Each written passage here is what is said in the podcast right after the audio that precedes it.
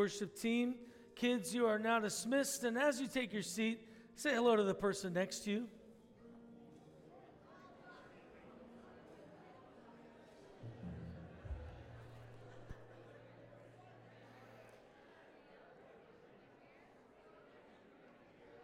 Well, my friends,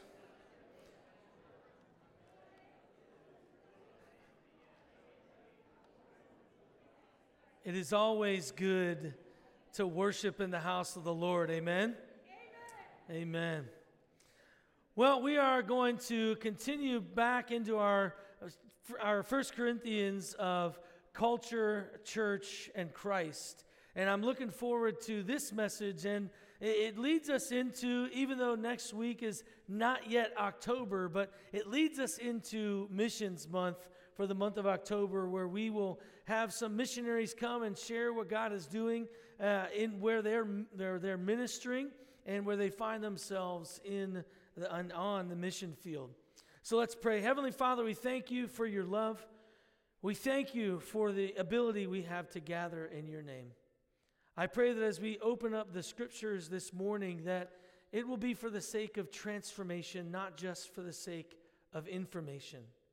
May we take what you say to us this morning and apply it to our lives. In your name, amen. Amen.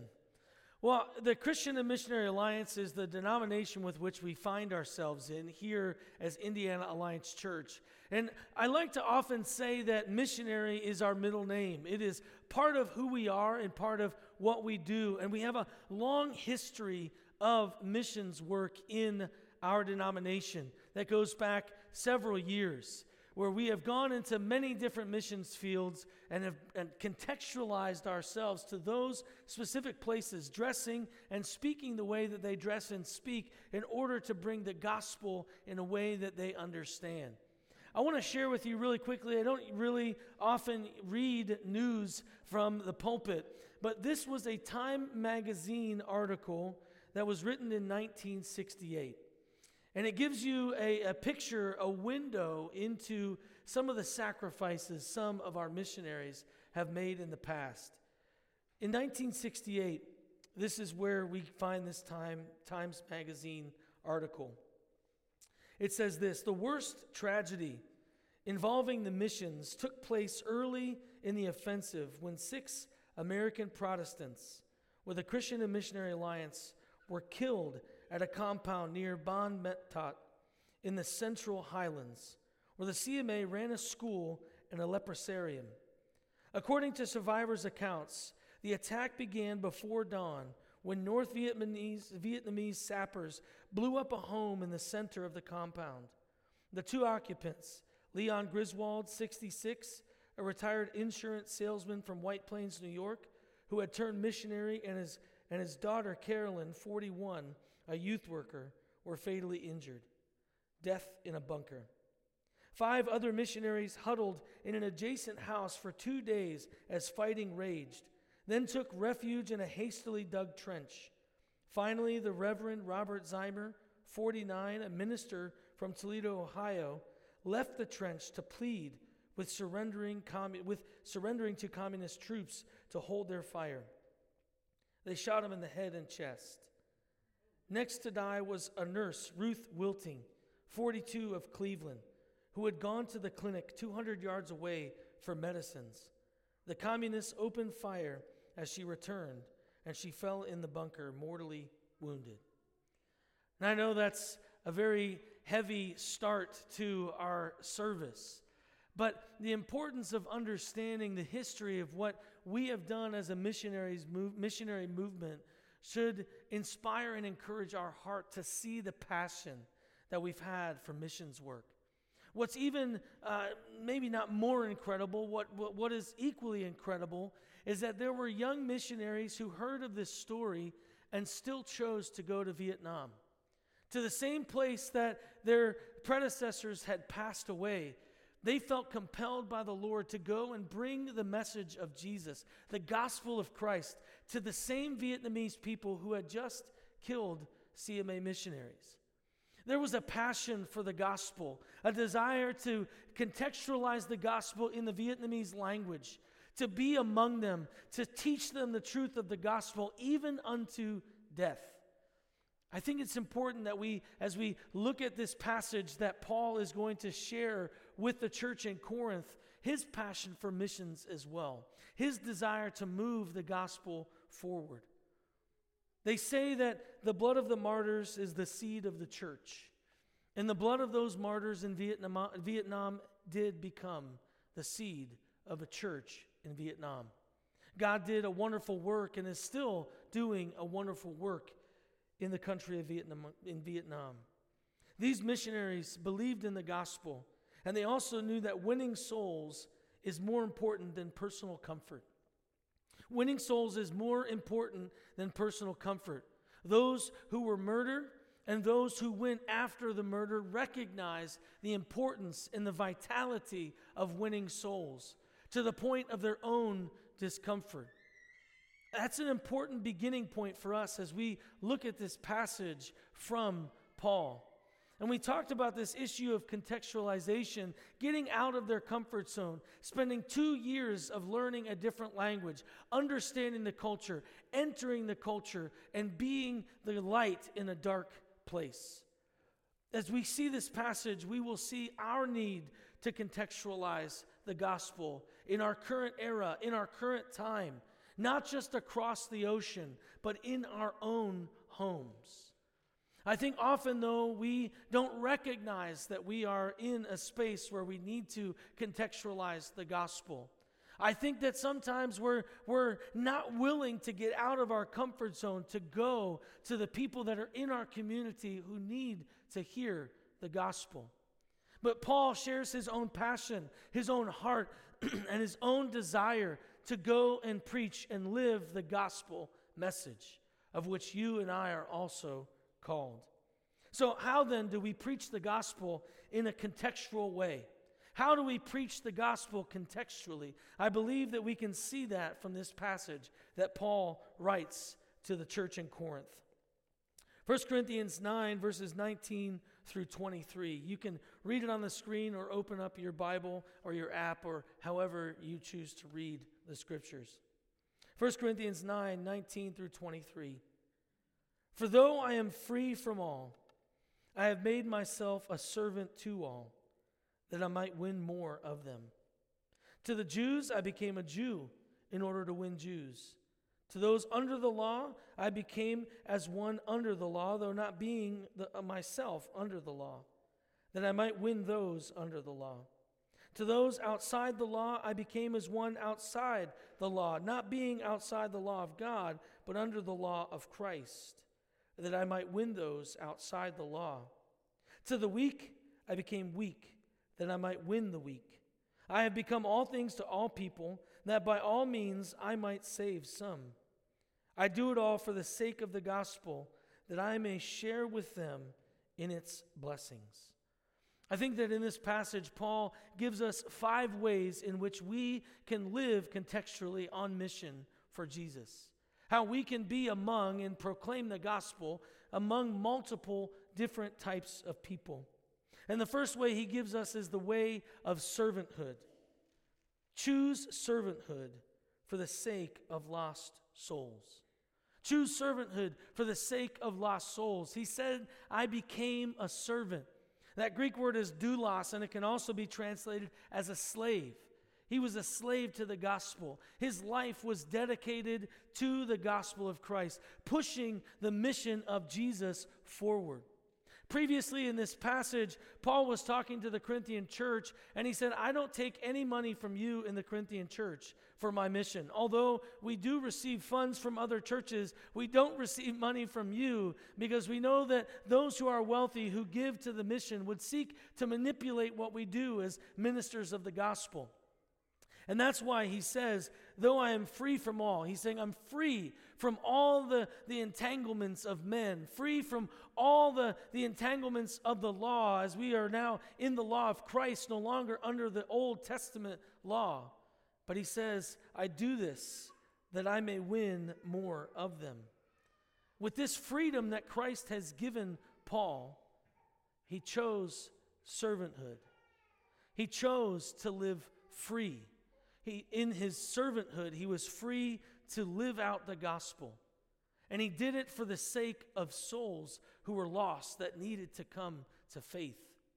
Paul understood that the gospel reality of people who are going to be perishing forever needed to be his drive to see people come to faith in Jesus so that they could come to heaven and be with Jesus forever. If we really believe what the gospel says about sin, what the gospel says about Christ's salvation, we would have the same type of passion. If we would rest in that idea, remembering that we ourselves are saved from the fire, we would want to save others from the same fire. And here he says, I choose servanthood.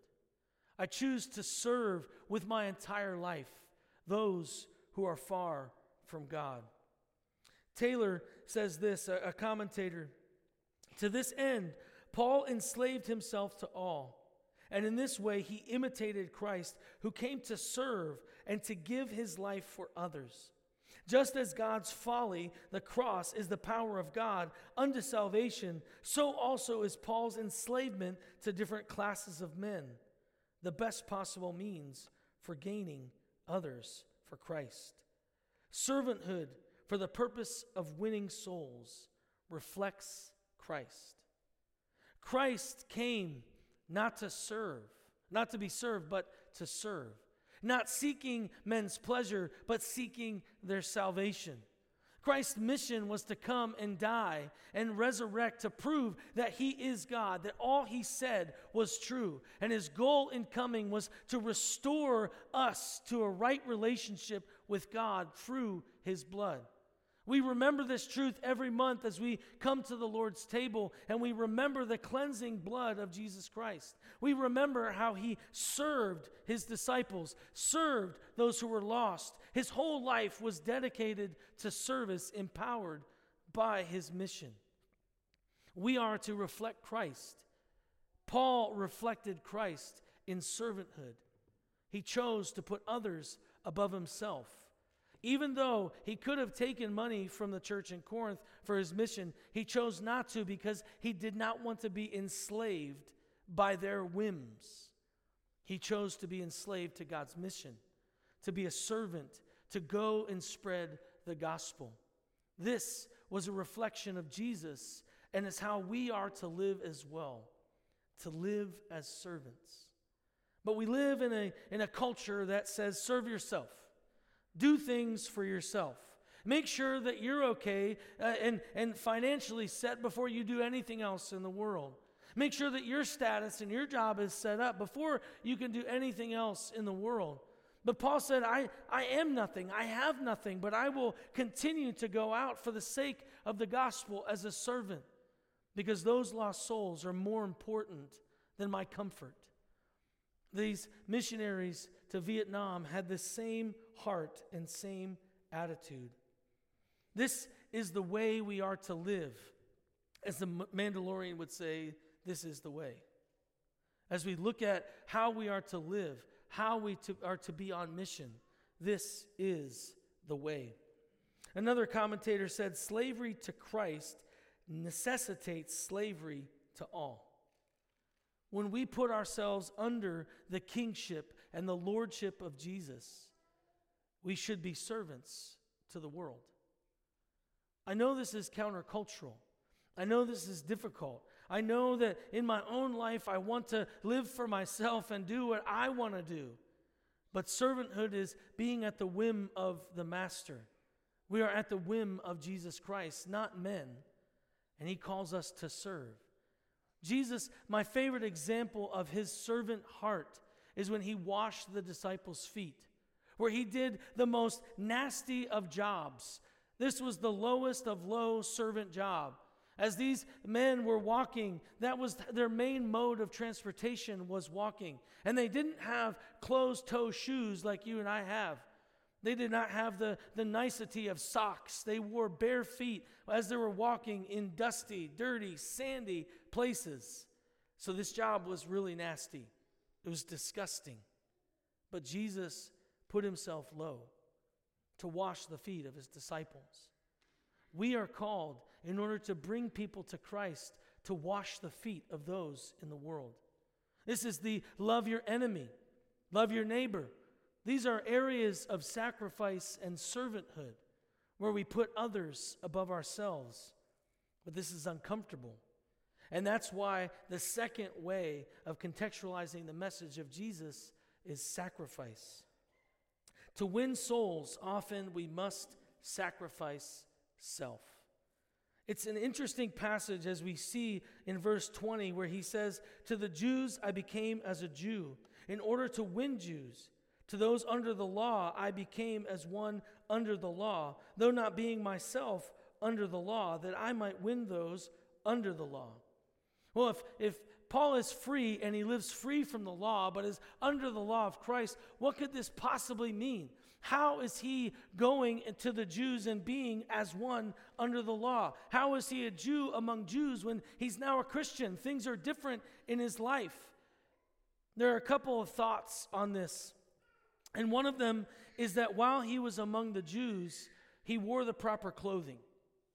He said the proper things, had the proper attitude, chose to live among them as them in order to not offend or get pushed away or pushed out.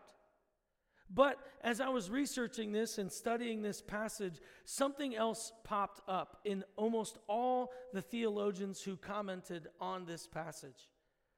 They talked about how he, in order to be into the synagogues, he had to be right with the law.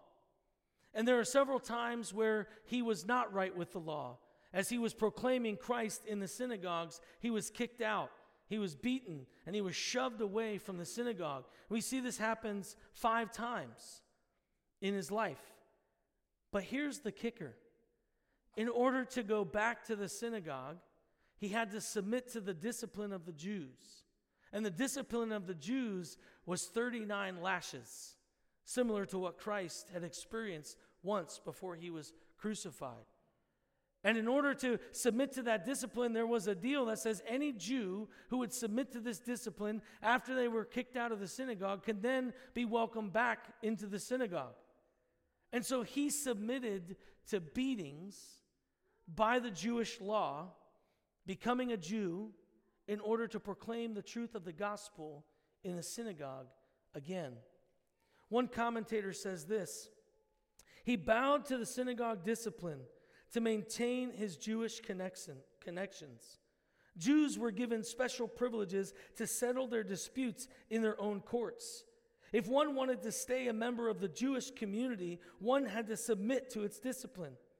Paul accepted these penalties to keep open the option of preaching the gospel message in the synagogue. For Paul to submit to this punishment five times testifies not only to his mettle, but also to his extraordinary sense of obligation to his own people. He considered himself so low that he would sacrifice himself in this way. He would sacrifice his comfort. He would sacrifice his body. He would sacrifice his possible future because 39 lashes just might kill you. This was not an easy task. This was not a fun task. But in order to contextualize the message to the Jews and to become like a Jew or as a Jew. He had to submit to these beatings in order to be reconnected to his Jewish brothers. To me, that is an amazing, incredible, wild, mind blowing dedication to the gospel message in order to bring them to the Jews, in order to bring it to the Jews in the synagogue. Would we do that? If we knew that we could re enter into a community who needs to hear the gospel message, who we're passionate about, would we submit to the lashes of discipline or the lashes of their anger and frustration in order to come back and say the same thing again, knowing that even though he just got back into favor with the Jews and he proclaims the gospel message again in the synagogues, knowing that he's going to be beaten again for proclaiming the gospel, he didn't care. He did not care about his own welfare. He did not care about his own life because he said, Christ sacrificed himself for me. I will sacrifice myself for Christ so that people can come to know Jesus. Man, when I read that and I unpacked that, that, that just had me pause for a moment. and do a little bit of self reflection. What am I willing to sacrifice for the gospel? In our current culture, we live un, in a generation where evangelism is no longer important at all. If you were to look at the surveys of older millennials and uh, older, younger millennials and older Generation Z, when interviewed about the importance of evangelism, it is dead last on their list. It's dead last. We live in the greatest generation of de churched, unchurched, and unchristian right now, the greatest number that we've ever seen in our American society in history. We also live in the most biblically illiterate generation we have ever seen in American history as well.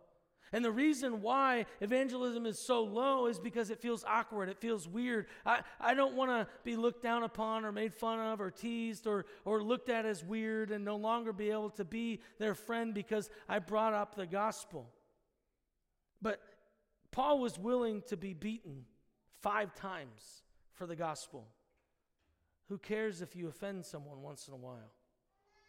Isn't that a sacrifice worth laying down? Isn't that something that we should easily be able to just put down on the altar for the Lord and say, yeah, you know what? Paul was so passionate about the gospel, I, I can sacrifice this one tiny little thing. But we don't. We're, we're unwilling. Sacrifice is a key aspect of evangelism. What are we willing to give up in order to put the gospel forward?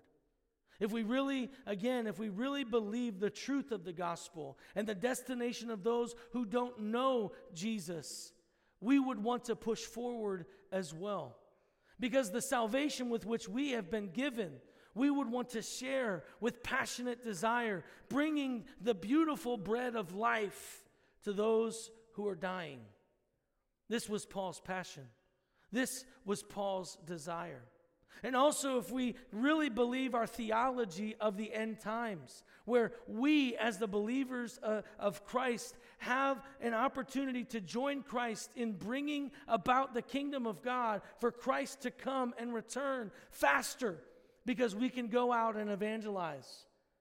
We have that opportunity to join him in that mission. If we really believed our theology, we would be moved to share the gospel. I'm not saying this to shame us, I'm saying this to wake us up to the reality that we live in. That we can help hasten the day, as the old timers used to say.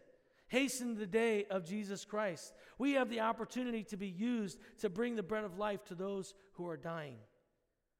Paul understood this and encouraged the church in Corinth. They were all worried about all kinds of stupid, weird things. And he's like, listen, if you want to break down the core of who we are, of what our mission is, of what we're called to do, it is to save lost souls. One of the things that really blessed me is Hillary and I were coming to this church and we checked out the sanctuary as we were being interviewed. If you look back on the back above the middle door, it says, You are now entering your mission field.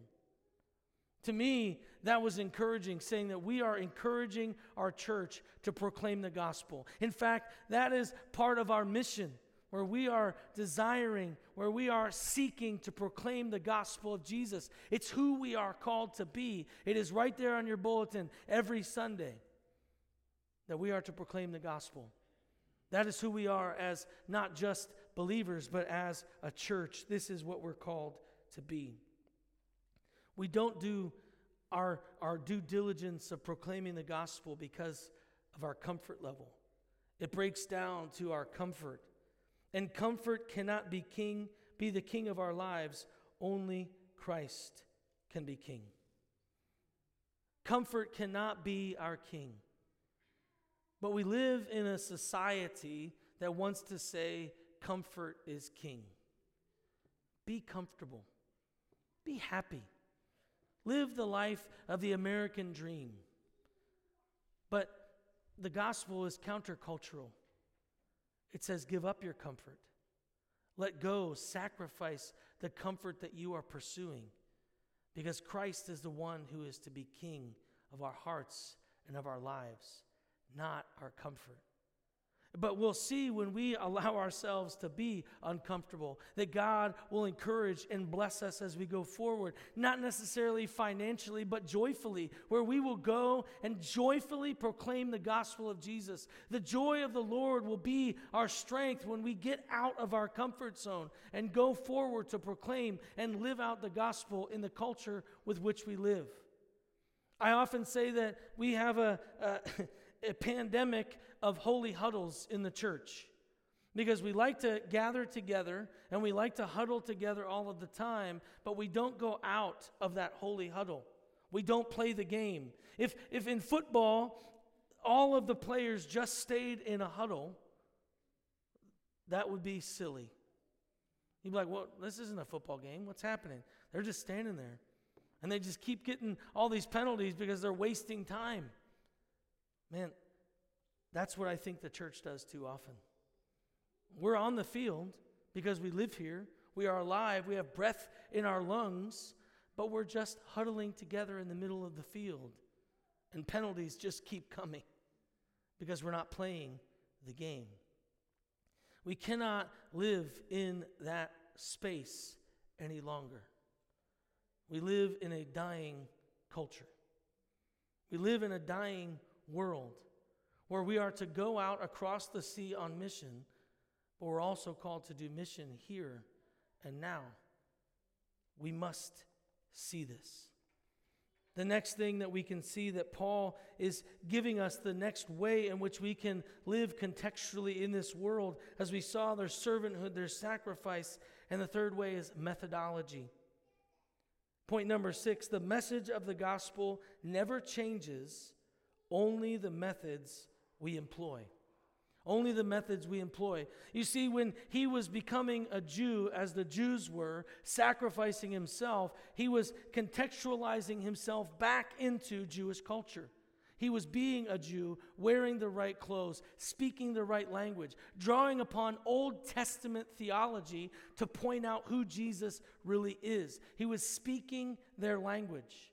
And so when he says, I'm among the Gentiles, those who are not under the law, what does that mean? Does he become a pagan and he sacrifices to idols and does all this weird stuff? No. That's not what he does. But he lives among them. He speaks their language. He understands their culture. He has conversations about their own philosophers. At Mars Hill, we see that Paul was utilizing their own philosophy, their own cultural understanding, their own idolatry against them to speak about the truth of the gospel.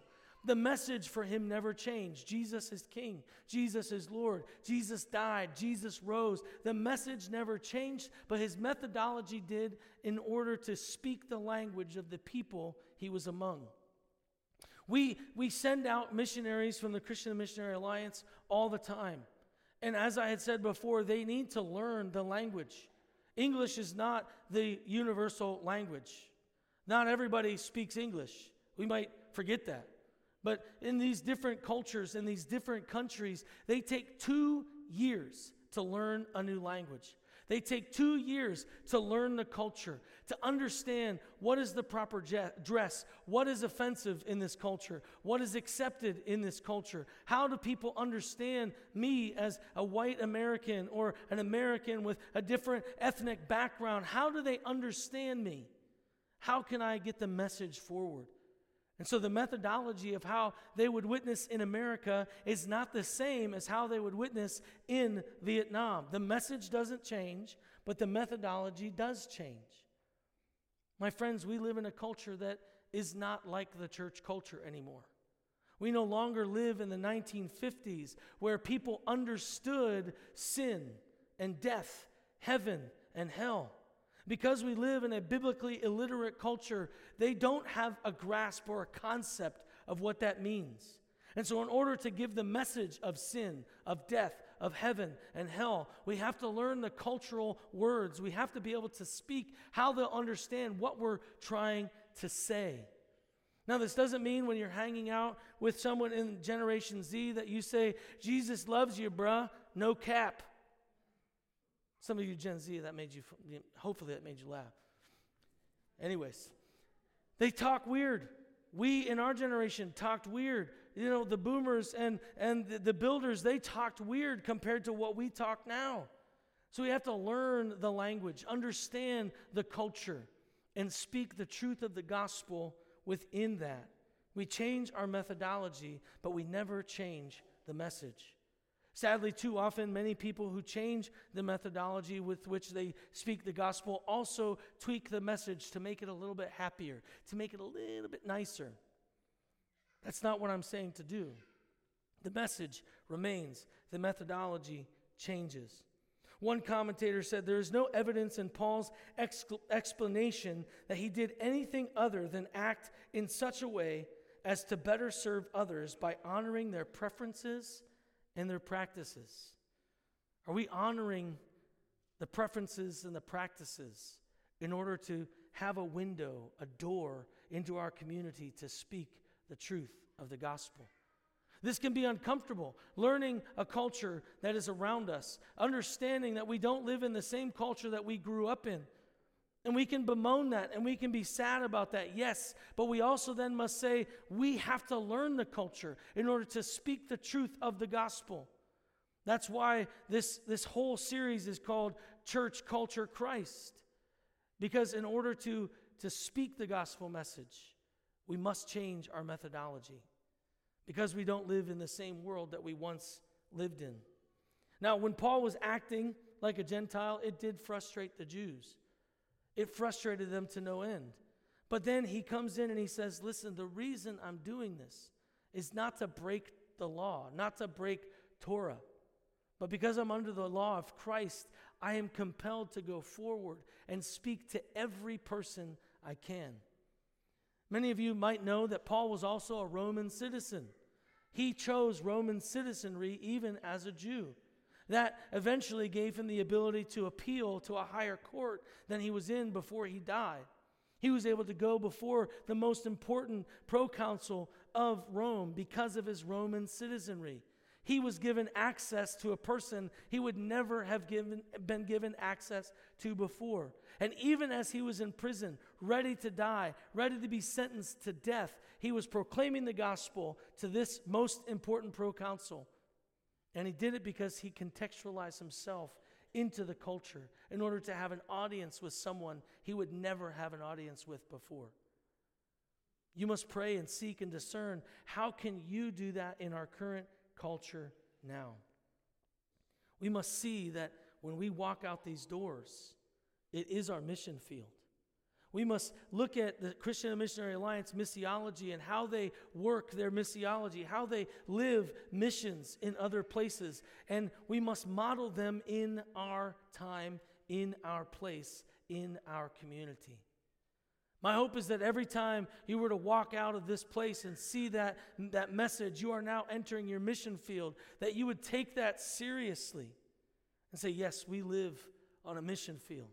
We might not be in Vietnam, but Indiana is a missions field. Indiana County, Blairsville, wherever you find yourself, that is a missions field. Wherever you find yourself as a student, as a child, as an adult, wherever you work, those places are places of mission for you. You were placed there, given an opportunity to live and proclaim the gospel. Chester, Timmis, Chester and Timmis, authors on missiology, say this We need to operate as missionaries in a foreign land. We cannot talk about guilt, faith, religion, or even God and assume that people understand what we're talking about. And Chester and Timmis were talking about American culture. I want to highlight for, for point seven, the beginning of that. We need to operate as missionaries in a foreign land. My friends, it is time for us to operate as missionaries in a foreign land. Because we live in the most dechurched, unchurched, unchristian culture America has ever seen, the Come and See program no longer works. Where we say, hey, come to church and you'll see. No, we're called to be out there as the light and as they come to Christ, bring them to church. As they're seeking, as they're pondering who Jesus is, we tell them and we explain to them. We talk about our church. We talk about what Christ is doing. And it will create a, well, I want to check that out. I want to see that. But it's not the pastor or the elder's job to save the souls of those out there. We are called to save souls, absolutely, but you are also part of the priesthood of Christ. It is your job as well. You can't just say, hey, I'm going to talk to someone about Jesus and, and then call my pastor and have them talk about all this stuff. No, you are to tell them. Open up the Bible, live the gospel life. We must see that we are in a missionary, uh, missionary moment. We must study the culture and not shy away. The fourth way that we can contextualize the uh, contextualize evangelism is by walking alongside. Point number 8, walking alongside the weak in their weakness is a powerful witness. Walking alongside the weak in their weakness is a powerful witness. We talked last week about how Paul shared that he would not eat food sacrificed to idols in front of his weak brothers and weak sisters because they were, they were moving away from that past life and they would be encouraged in their hearts to move back into sin if they saw their brothers and sisters eating the food sacrificed to idols. He, they begged those who were in the church doing that in a public, loud forum. They begged them, please stop doing this. And Paul said, we must stop. We must be weak with the weak. We must encourage them and love them where they are.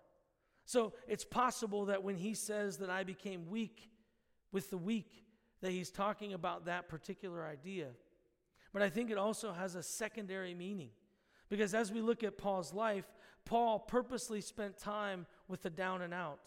Paul purposely spent time with the poor, the lonely. He purposely spent time with those who were ostracized from community. He became weak. Those who were weak in society he walked alongside them. He did not think of himself better than. He did not think of himself, well, I'm a Jew and I can't hang out with these weird Gentiles who do weird things. He said, No, I'm, I'm going to walk alongside. Whether they are poor, whether they are lonely, whether they are ostracized, whether they have leprosy, whether they have whatever it is, I'm going to walk alongside them. We too are called to walk alongside the weak in our communities. We too are called to be and rest with people in their pain and in their weakness, to live out the truth of the gospel, not ignoring them, but being among them, being a blessing to this world as servants who are sacrificing ourselves to live and proclaim the gospel of Jesus. He had no fear of living among. He had no fear of walking alongside those who were ostracized. He considered himself nothing, but lost souls coming to faith everything. He emptied himself. We sang that song of I'm empty. All I have is a hallelujah. I have nothing else fit for a king. And that's true. And part of our hallelujah is living out the gospel. It's not just coming to an emotionally charged moment of singing, it is living every aspect of our life on mission for Jesus Christ. We must be willing to associate with anyone to win them to Christ. The fifth and final way that I, I see that Paul gives us in this passage on how to contextualize the gospel is to live for the sake of the gospel and not for yourself. This is part of the sacrificing. This is part of sacrificing ourselves. But where is our focus? When we look at our lives and we take an honest assessment, how have we been living our life? Have we been living our life for ourselves? Or have we been living our life for the sake of the gospel? Paul says, I was living my life for the sake of the gospel. I will live my life for the sake of the gospel. He died for the sake of the gospel. He was beaten for the sake of the gospel. Will we focus on ourselves, or will we focus our lives for the sake of the gospel? We are to live for the sake of the gospel and not ourselves. He was a man on the mission to proclaim the goodness of Christ. A commentator says this to stand alongside the Jew, the Gentile, the socially dependent and vulnerable or to live and act in solidarity with every kind of person in every kind of situation. It is to have a share in the nature of the gospel, to live out what the gospel is and how it operates. This is our call. This is our missionary work that we as believers are called to. My hope is that as you've been listening, you've been encouraged to proclaim the gospel in your own life. We're not called to be super annoying with people and yell at people. We're called to walk alongside them, speak in a way that they can hear, live in a way that they can understand. 1 Peter 3:15 says that when Jesus Christ is Lord of our lives, we will have an opportunity to give a defense for the faith because people will be asking us questions. They will ask us questions because of the way we live, because of the way we walk alongside. They will wonder, "Why do you do this?" And we can answer for the sake of the gospel, not for the sake of myself. Let me tell you about the goodness of Jesus Christ. That is how we are to live our lives. So may we resolve to be people who put others above self, the gospel message above comfort, and the desire for lost souls above our preferences. Let's pray.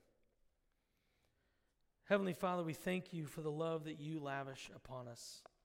Every time I open in prayer, that is how I pray because I'm always flabbergasted at the love that you provide.